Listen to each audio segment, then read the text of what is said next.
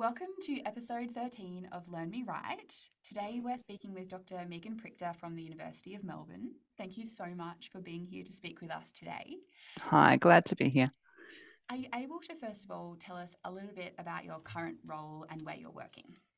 Sure. So I'm a senior lecturer at Melbourne Law School at the University of Melbourne, um, and my focus is on health technology law. So I work across a range of different uh, areas related to that topic, and I also collaborate with another centre at the university called the Centre for Digital Transformation of Health. Wow. Thank you so much for coming on the show. We're so excited to have you. I have some rapid fire questions for you. Sure. First of all, what are your pronouns? I'm a she. Thank you. And what is the highlight of your year so far? Well, I think probably it came at the end of last year, um, and being able to go to the Australasian Association of Bioethics and Health Law conference for the first time in a number of years, and to meet you both there. So, oh, that was so sweet. Thank you. That was an excellent conference. It was um, so nice to meet you there. And it was a really good conference in general. It really was. There was such a rich body of work and um, a lot of health law people there to balance out the bioethics people. So it was really, really great fun event. Yeah. Thank you. Um, what is your coffee order or hot drink order? Oh, skinny cappuccino. And I was just thinking this morning that I do like a skinny cappuccino with the cinnamon on top, like they do in New Zealand, as opposed to the chocolate on top. But you don't get a choice here. But in New Zealand, they say, "Would you like cinnamon or chocolate?" And I always go the cinnamon. I didn't even know you could have cinnamon on a yeah. cappuccino instead. Yeah. Mm-hmm. Wow. No, I will remember this for the future. Yeah. New Zealand better in every way. we'll cut that out. um, finally, um, what would you sing at karaoke? Um, so you know, interestingly, my background is actually music, and my PhD was in music history, not in law. And I used to sing in a duo, and I one of my fave songs used to be "Dancing Queen." So I think that's a pretty good number for karaoke or anything ABBA. I think that is the most appropriate response we've ever had. Excellent. Thank you so much. You're welcome. So, moving to the more substantive part of the podcast, our first question is What is your current research problem or topic that you're investigating? So, the topic that I'd like to talk to you about today is that of clinical decision support software and its use in clinical care in, in Australia. So, um, clinical decision support systems have been around for about 30 years now, really, ever since the development of algorithms and computers. And um, they've been increasingly refined and they're very disparate types of software and algorithms that are used in the clinic to guide doctors on delivering high quality patient care. So um, they're integrated with electronic medical record systems. So they apply decision rules to patient data to spit out recommendations. That might be recommendations for prescribing, um, for um, ordering tests or imaging, for um, following up patients, for, for diagnosing them, or a range of different health activities, I suppose. And the thing that I'm really interested in, having worked with a project at the university which was has developed a clinical decision support tool for chronic disease um, called Future Health Today, um, is what is the implications of that in a legal sense? What legal risks does the use of these systems generate? Um, what remedies are available if the systems inadvertently cause harm? And um, and one particularly interesting angle, I think, is what do we do when the systems are actually fraudulently designed? And I'd, I'd like to talk about that um, with a US example later in this discussion. Wow, that's um, that's so interesting because it's so exciting to have technologies to come around and help us to actually, um, you know, pick up patterns that doctors might not necessarily see because they have access to so much more data um, and situations that the doctor necessarily hasn't seen before. But you're so right; it's so concerning. Like usually, if something goes wrong, it's either the, it might be the doctor's fault or the hospital's fault. But if it's neither of those people or institutions, then you can't sue a computer. no, exactly. exactly. And so um, there's a, a lot of reliance that doctors are being encouraged to place on on software. You know, um, most most hospitals now have electronic systems and uh, electronic patient um, record systems and different bits of software that integrate with those systems. And you know, we all know of the pressures the healthcare system's under. Um, doctors are very time poor. They have to make rapid fire decisions that really critically impact on patients' lives. And so you know, on paper, it's a good idea on the face of it. It's a great idea to have software that, that makes their jobs easier, that makes it easier for them to pick up patterns, to notice when things are going wrong, um, to make sure that they are following current guidelines for prescribing or other types of treatment. Um, so it's no surprise that these systems have been developed, it does really raise a lot of questions about the obligations on doctors to use them, um, the risks that might ensue if they disagree with the software recommendation um, or or ignore it, which happens in a lot of cases. Um, and then, you know, what happens if if the algorithm isn't quite right or fit for purpose or is outdated, and the doctor doesn't realize that and follows it anyway, and the patient suffers harm. So um, we saw that there was that case in the United States um, that settled for at least 145 million, I think it was, against a particular company, and then the other conspirator, or cons- is that the word? Conspiracy, conspiracy, Conspir- Yes. that word. That one, um, they were sued for over a billion dollars. So we were wondering if you could chat to us about um, like fraud in the and the relationship that has with um, clinical decision support software. Sure. So this was a really interesting case in the US um, that I have to thank my, my colleague in computer science, Daniel Capurro, for alerting me to, um, called Practice Fusion. So in 2020, um, the Practice Fusion and its parent company, Allscripts, settled with the US government um, for a very substantial fine, as you said, for fraudulent behavior in the design of their um, clinical decision support software that was integrated with their electronic medical record system. So, Practice Fusion's a company in the US that designs electronic medical record systems. And it emerged that um, they'd been receiving kickbacks of million dollars from famous um, opioid company Purdue Pharma, um, which was, uh, you know, shown to be behind the U.S. opioid epidemic to a large extent. Um, to influence the design of clinical decision support software, which was built into that electronic medical record. So, the way it worked was that um, doctors were being encouraged to use this clinical decision support software, which was about managing patient pain. And um, there are a number of evidence based uh, treatments for chronic pain, like exercise, um, cognitive behavioral therapy, and non opioid analgesics. But um, this payment meant that opioids were put into the system as a as on the same footing as those other evidence-based recommendations. And doctors using the system had no way of telling that this was actually an advertisement or a funded um, recommendation rather than an evidence-based one. And so we know that that alert to doctors to rec- recommending opioid prescribing fired millions and millions of times. We don't know how many prescriptions resulted from that, but it's reasonable to assume that it was millions. Um, and obviously causing really significant harm to the people on the receiving end who might have become addicted to those medications. So, this um, kind of behaviour we know is not just by Purdue Pharma. Um, there were a number of other instances of similar payments for fraudulent design of clinical decision support mentioned in the um, in those government um, material government case materials but those companies weren't named. Um, and so, you know, um, Practice Fusion had to pay a lot of money, and so did Purdue Pharma um, as fines for that behaviour.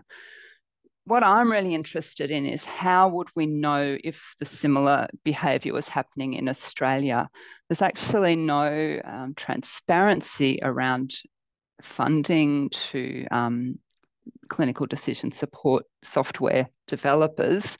Um, there's no way that I've been able to identify where we would know if pharmaceutical companies were funding the design and influencing the design of those those tools. And so I think, you know, that's a really interesting area I'd like to look into more.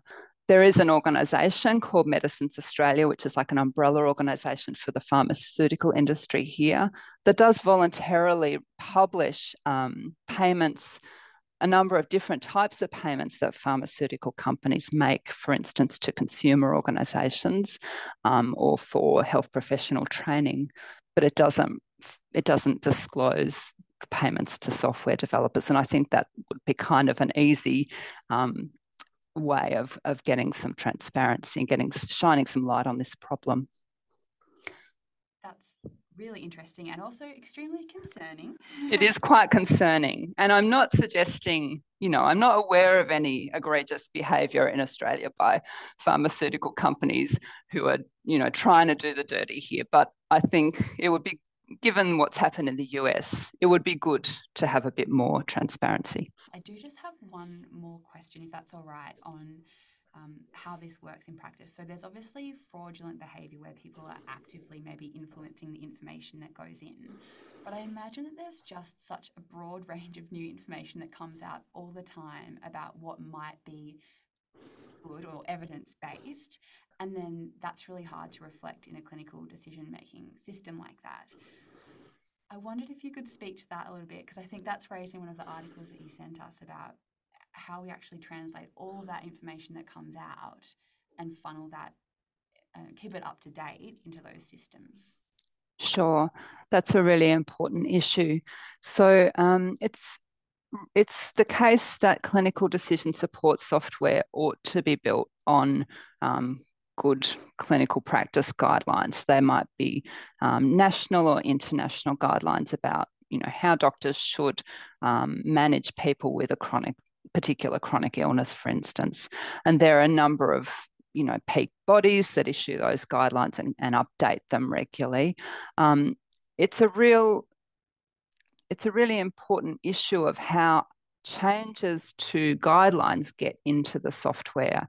And um, I've been speaking to, you know, clinicians who are in hospitals who kind of have um, an interest in developing their own tools within their medical record system. So essentially, they can be built on site. Software tools can be built on site by clinician users um, as well as by external companies.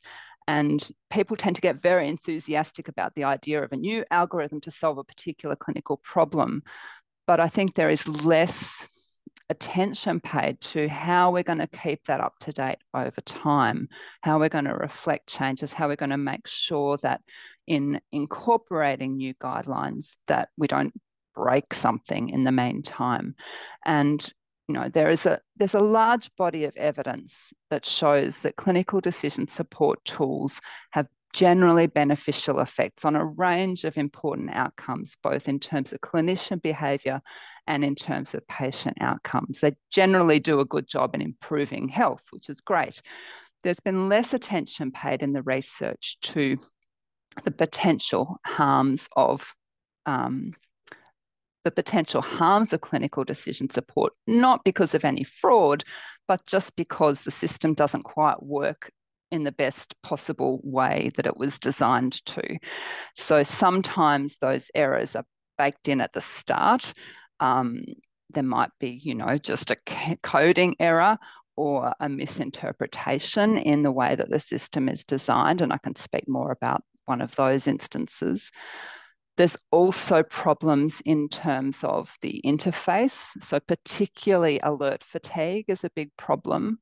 Um, as I said before, doctors are so busy and they don't necessarily welcome the the idea of a lot of pop-up alerts on their screen and and you know we know ourselves when we get pop-up reminders we just go oh can't be bothered, I'll look at that later or whatever, and we dismiss them. So we know that alerts in clinical decision support are dismissed between 50 and 95% of times.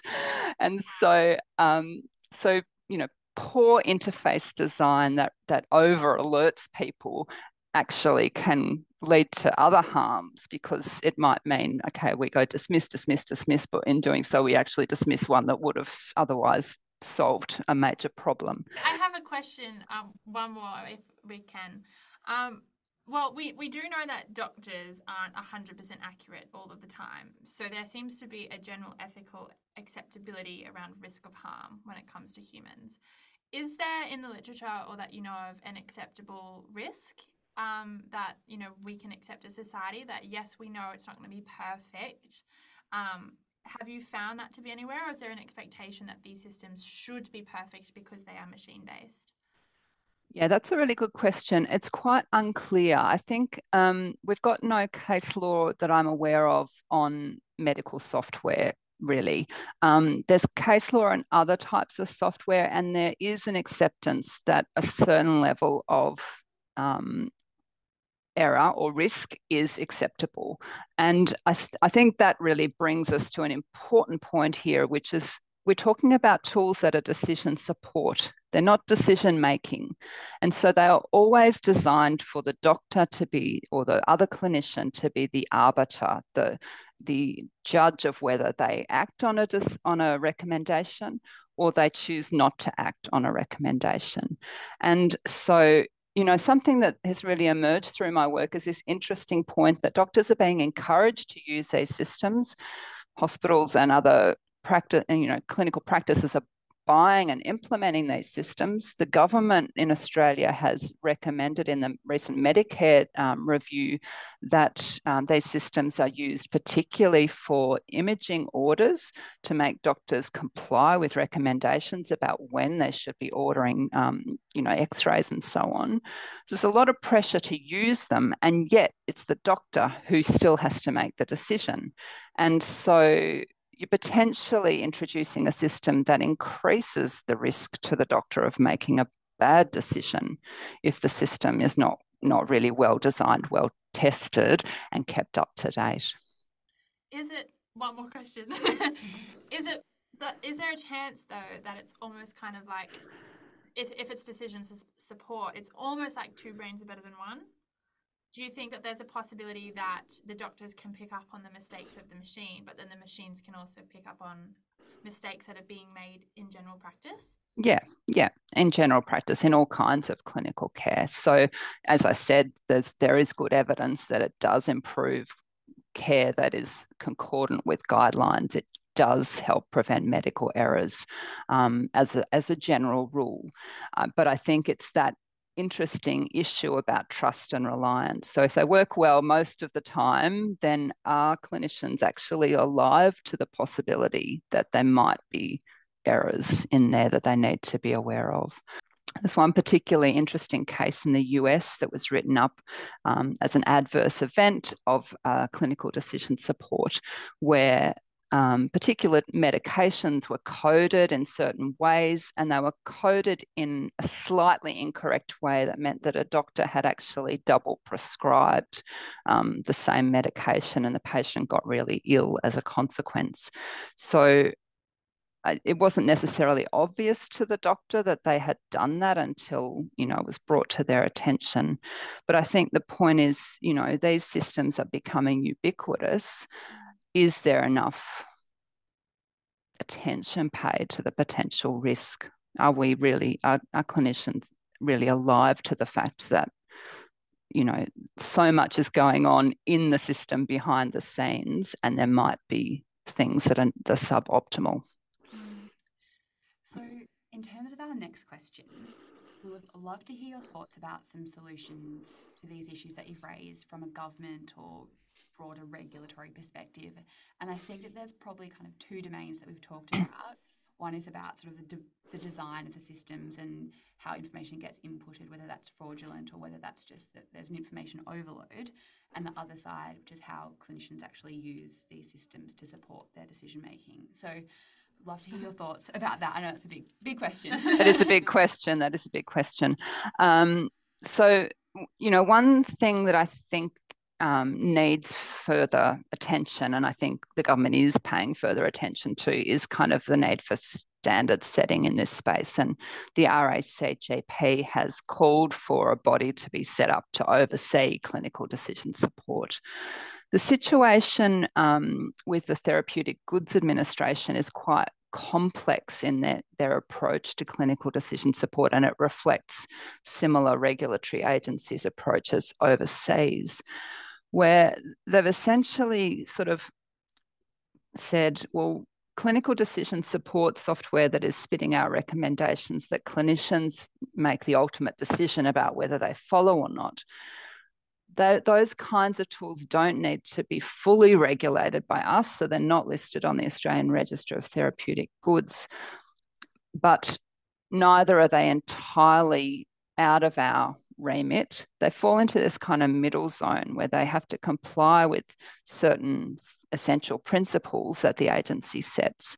Um, but it's essentially kind of a self regulatory scheme. So you, a company might fill out, you know, yes, we've met these essential principles and put that document in a drawer and it never sees the light of day unless something goes wrong. They've done a lot of work lately to uh, issue new guidance for organisations um, who are developing these tools. You know, in recognition of the great flourishing of activity in this space at the moment, um, but it's still from from the point of view of small software companies who might just be focusing very um, carefully on one particular aspect of, of product design in healthcare, um, it's it's kind of a lot for them to get their head around. And I'm not convinced that every every entity that's making this kind of software is even aware that they might need to register with it or not register, but notify the TGA and, and comply with certain principles.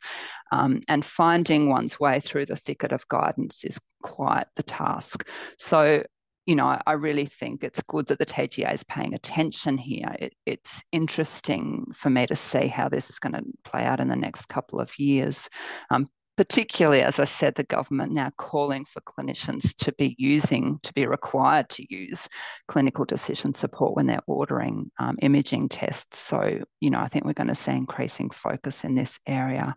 Um, so, from the clinician's point of view, I think that they do need to be alive to the great upswelling of use of clinical decision support, and and there is potentially a legal risk. You know, if not now, then certainly looming that if they are not using these kinds of tools when all of their peers are, then they could be placing themselves at unnecessary legal risk. Um, and you know, a well functioning clinical decision support system should actually help doctors acquit their legal duty of care to their patient. There's no question about that. So, generally, using them is a good thing. But I think clinicians using them and organisations such as hospitals and other health services that are purchasing them do need to be alive to things like what's the documentation that's coming along with them, what training is available in their use, um, how can we make sure that doctors are not being swamped by unnecessary alerts that's actually potentially increasing their risk of making an error. Um, what I suppose what are they requiring of the producer of their software in terms of standards and and and um, accompanying information and things like a date stamp? So how current is the is the software? You know when was it last updated? What specific guidelines is it drawing on? So what's in that black box um, being a, requiring a lot more evidence about how the software works i think is probably something that needs to happen it almost sounds like there's going to be a new job, I reckon. In so Sinead's opinion 101. um, it sounds like you know how we have ethical hacking um, as a, a, way to increase the security of like banking and, and online systems. It's almost like we should have someone employed by the clinic, by the hospital, whose job it is to rigorously test these systems, you know, like spot checking or not Trying to break them. yeah, um, because if these if these systems are actually going to dramatically increase the reliability of clinicians' decisions and help them make more decisions more quickly, it seems like this could be a really interesting investment, but also a really interesting like interlay between um, health degrees and also like IT. Sounds like something that um, we should get cracking on. New future listens to the career path. exactly, exactly. With that in mind, um, we have one last question for you. Um, what can the ordinary person do to help in this situation, or what should they know, or is there like um, is there something clinicians should also be aware of? Yeah, so I think from from the ordinary person's point of view, patients are probably not even aware that their doctors are using these systems, um, and I think there's very little that they can do to influence them. And some of my research has looked at, you know, if a patient is harmed and faulty software was kind of the initial point of that harm initial cause of that harm, then you know, does the patient actually have a remedy against the software developer as well as the doctor? And and it's it's much more likely that the the patient will still be able to claim primarily against the doctor. So, um, really interesting and complex relationship in terms of legal liability. But anyhow, as a general rule, patients are not going to really know that this type of software is being used clinicians definitely need to know that clinical decision support software is not going away, um, that they should be encouraged to adopt systems that are you know high quality and robust and functioning well and that um, can really help them save time and improve the quality of their care. However they do need to be alive to the fact that it's just a tool that it's not designed to replace their own clinical judgment and autonomy that the recommendations that the software generates are not universally applicable and there might be a very good reason why that recommendation should not be applied to the patient who's sitting in their clinic in front of them. So, just I suppose a lot of, um, I think, attention by clinicians, by their employers, and by governments and regulators needs to be paid to this space because, as I said, it's developing really quickly. There's a lot of software companies investing in these um, these tools, and um, a lot of um, investments by hospitals and other health services in them as well. Thank you. That is um really good advice. I didn't know my doctor was using clinical decision support. Ask. you should. You should. You should ask what is the basis of that that uh, recommendation you've just made. So yeah, I, I will do that from now on. that won't be annoying for them at all. Everyone loves a, lit- a litigious patient. yeah. um, do you have any more questions? I don't have any more questions. Um, just to say a massive thank you for talking with us today. It was so interesting to hear about your research. And actually, there's something I didn't know about really at all. So, yeah, thank you. You're very welcome. Very welcome. Very much. And hopefully, we look forward to more of your research coming out soon with some more of these answers and a new ethical hacking job description. Great idea. Thanks. All right. See ya.